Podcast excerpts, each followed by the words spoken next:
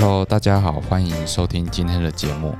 那我们今天来聊一下这个经纪公司和这个呃这个演艺人员的关系，然后那今天我们就先讨论一下这个呃波特网这个这个新闻的一个事件，然后那大概简单的讲述一下，然后就是说呃波特网跟这个。呃，这个自自媒体哦，非常有名的网红哈，和这他的经纪公司之间哈，就是有一点呃，这个认知上的问题啦哈，就是呃呃，该收到的这个分润哈，觉得还没有收到哈啊，但经纪公司这边就会有一些，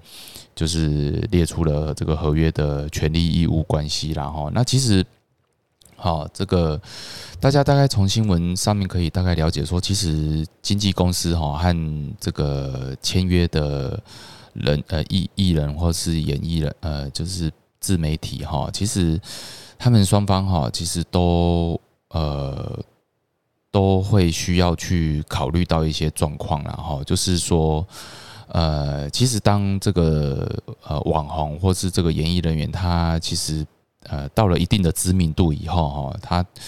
呃，其实大概都会想说啊，我可能会自立门户啦，或是呃，这个我我自己去去接 case 哈，这个其实呃，他的呃，因为他的分论哈，他可能都要给这个经纪公司抽成。那这个抽成呢，其实在初期一开始，其实经纪公司必须要培培养艺人嘛，哈，所以他必须要花很多心力哈去。去培养，然后他需要投入很多成本，包括这个这个需要一个助理陪啊，然后需要去行销啊，需要去拜访啊，需要去安排一些活动啊。那当然，这个在呃这个自媒体这个网红他身上，如果说他一开始没有很大的流量或是很大的名气，那当然就是。在经纪公司下面哦，这个是最最好的一个状况哦，但是抽成比率就会比较高哈啊。那当然，网红他诶已经开始有一点知名度之后哈，他会开始发现说，诶，他的很多赚他他怎么这么高的流量，或者是说他每一场的活动都这么高的。的的签约金啊，为什么他分到的好像不如他的预期？哦，那自然而然就会开始有一些合约上的问题啦，哈。那合约上问题当然处处不好，就是说，好这个双方对簿公堂，或是或是因为有一些法律上的关系，就是说双方就是呃呃，就是双方冷战哈啊，就是两。啊，然后封杀艺人这样子，当然这个是最不好的情况。其实很早期之前哦，像蔡依林跟经纪公司的问题哈，然后然后像最近啊，当然波特网的事件，那前一阵子呢，当然也是也是蛮蛮多的哈。例如说这个苏打绿跟这个这个经纪公司的关系哈，导致师徒分师徒就分裂了。所以呢，我我们今天来讨论一下，其实现在自媒体非常多，好，那其实自媒体的需求其实就是很简单，它其实，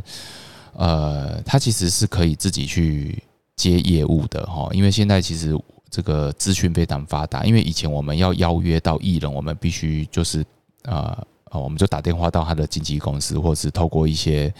媒体的介绍，然后联络到经纪公司去去推荐适合的呃这个。呃，演艺人员，然后来来搭搭配活动的演出。那现在呢不太一样，今天有 Facebook，有任何的这个 Line 啊，或是有任何的这个 IG 啊，其实呃每一个自媒体，它在经营自己的过程里面，它可以顺便直直接第一时间就被联络到，好。包括邮件、邮件哈，那邮件可能还不会那么及时哈，邮件可能他会可能晚上再看一下，但是有有的时候是这个这个 Messenger，大概就丢出去，他大概就会马上就有收到，尤其是他自媒体，他必须一天到晚都是花很多时间在经营他的这个直播，或是或是一些一些照片，或是一些形象上面，所以很多的很多的这个沟通的。的讯息就是马上就会收到，好，所以病人今天在这个这个状况里面，其实他他是可以自己去接活动的，只要他把自己的流量冲高。好，所以其实很多很多像这个经纪公司，其实他们也会开始面临一些挑战啊，哈，有一些营业上的挑战。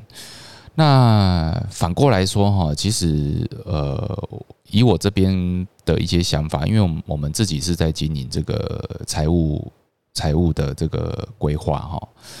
其实对于自媒体的工作工作室来讲，其实它还是会需要一些很基本的服务哦，它还是需要有一些行政的人员，它还是会需要有一些法律的咨询。他还是会需要一些财务税务的规划，让他的这个整个，呃，例如说他的他的产品，他是透过一些著作权的保护，或是他的著作、他的创作是可以透过法律的保护，然后他的一些一些营营业的行为，他是透过适当的税务规划，让他他他这个行为是可以合理的去去缴。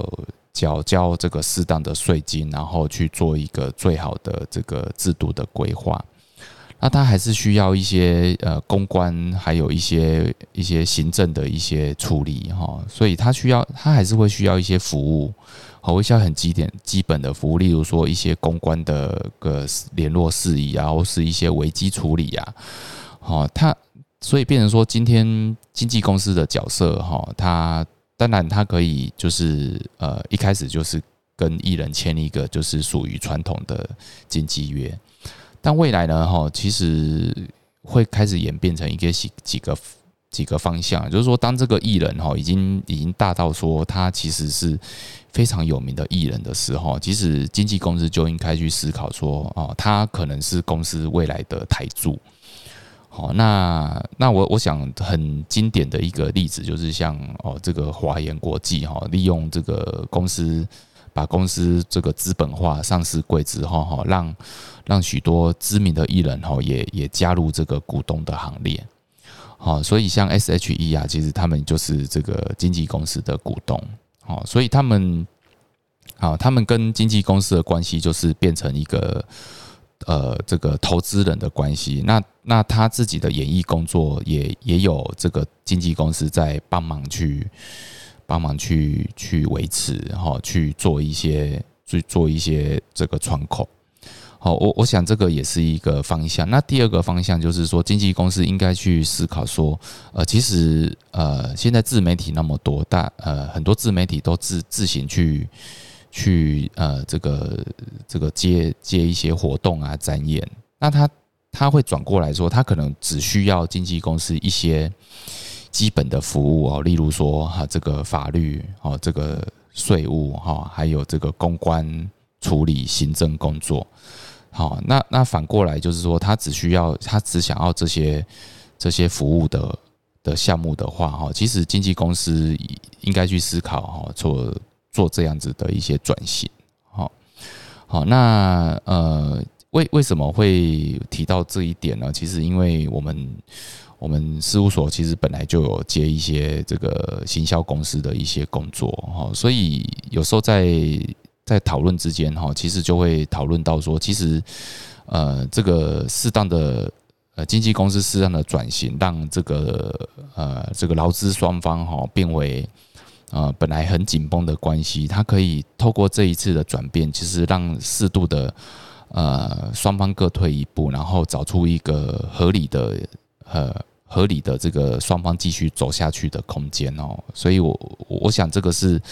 呃现在自媒体风行的一个状态下，这个呃经纪公司要怎么走的一些呃方向的讨论啊哈。那。今天的分享呢，哈，我想这这个可以给大家一些想法，哈啊，也希望这样分享可以让这个呃呃目前这个经纪公司和这个转型的状况哦，可以更加的顺利。好，那我们今天的分享就在这边，谢谢，拜拜。